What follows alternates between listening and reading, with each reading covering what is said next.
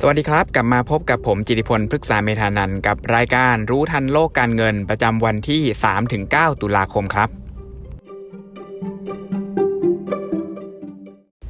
แน่นอนว่ายิ่งใกล้ช่วงปลายปี ความผันผวนก็ปรับตัวสูงขึ้นเรื่อยๆนะครับ ในสัปดาห์นี้มีอะไรที่น่าสนใจบ้างไปตามดูกันครับ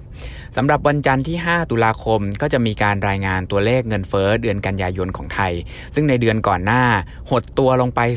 0.5%นะครับก็คิดว่าเดือนนี้มีโอกาสที่จะหดตัวต่อเนื่อง และก็น่าจะฟื้นขึ้นมาจริง ๆ ได้ก็คือในช่วงปี 2021 เป็นต้นไปครับ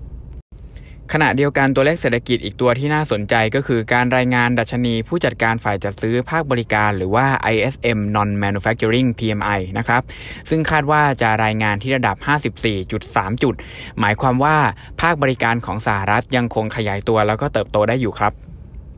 และสิ่งที่น่าสนใจต่อเนื่องก็คือในวันพุธ ซึ่งจะมีประกาศรายงานการประชุมของธนาคารกลางสหรัฐครั้งล่าสุด ก็ต้องมาตามดูกันว่านโยบายการเงิน average inflation แบบใหม่ ไม่ได้รับการสนับสนุนจาก 2 ท่าน มาฟังเหตุผลกันครับว่าทั้ง 2 ท่านที่ไม่สนับสนุนมองว่ายังไงทำไมถึง คิดว่าไม่ควรจะปล่อยให้เงินเฟ้อของสหรัฐปรับตัวสูงขึ้นได้ ในขณะเดียวกันก็จะมีการประชุม และก็มีการเสวนา โดยคณะกรรมการนโยบายการเงินของธนาคารกลางสหรัฐหลายคนนะครับ ซึ่งก็ต้องติดตามมุมมองว่ามองทิศทางเศรษฐกิจ แล้วก็นโยบายกระตุ้นเศรษฐกิจผ่านการเงินสหรัฐอย่างไรบ้างในช่วงสัปดาห์หน้าครับ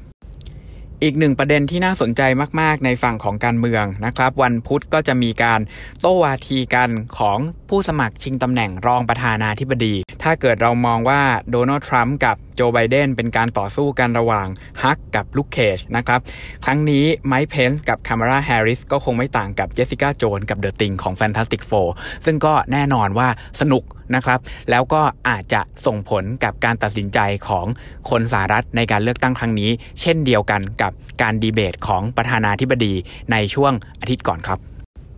และปิดท้ายตัวเลขเศรษฐกิจที่น่าสนใจกันในวันพฤหัสนะครับ ก็จะมีการรายงานผู้ขอรับสวัสดิการการว่างงานใหม่ในฝั่งของสหรัฐอเมริกาอยู่ ซึ่งเชื่อว่าถ้าเกิดปรับตัวลดลงได้ต่ำกว่า 8 0 0แสนตำแหน่ง ก็จะแสดงให้เห็นว่าเศรษฐกิจสหรัฐสามารถฟื้นตัวได้อย่างต่อเนื่อง และก็น่าจะสร้างความมั่นใจให้กับนักลงทุน แม้ว่าจะเป็นช่วงก่อนการเลือกตั้งครับ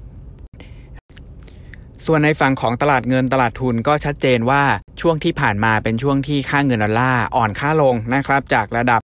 94.6 ลงมาที่ 93.8 ในช่วงสัปดาห์ก่อน หลังจากที่ปรับตัวสูงขึ้นแล้วก็ตลาดปิดรับความเสี่ยง ขณะเดียวกันดัชนี S&P 500 นะครับก็ขยับขึ้นมาจากระดับ 3,340 จุดขึ้นมาที่ 3,380 จุด โดยรวมคิดว่าในสัปดาห์หน้า โอกาสที่จะเห็น risk sentiment อยู่ในขาขึ้น หรือว่านักลงทุนเปิดรับความเสี่ยงมากขึ้น ยังมีความเป็นไปได้สูง โดยที่ตัวหลักก็คือการฟื้นตัวของเศรษฐกิจฝั่งสหรัฐ ขณะเดียวกันถ้ามุมมองในเชิงของการเมืองยังคงเอียงข้างไปในฝั่งของเดโมแครตก็จะทำให้ความผันผวนในเชิงการเมืองมีโอกาสที่จะปรับตัวลดลง และตลาดก็มีโอกาสที่จะปรับตัวสูงขึ้นได้ เช่นเดียวกับเงินบาทก็มีโอกาสที่จะแข็งค่ากลับในสัปดาห์นี้เช่นกันครับ และนั่นก็คือมุมมองเศรษฐกิจและตลาดการเงินที่น่าสนใจประจำวันที่ 3-9 ตุลาคม ก็หวังว่าทุกคนจะรักษาสุขภาพ แล้วก็ขอให้โชคดีในการลงทุน สวัสดีครับ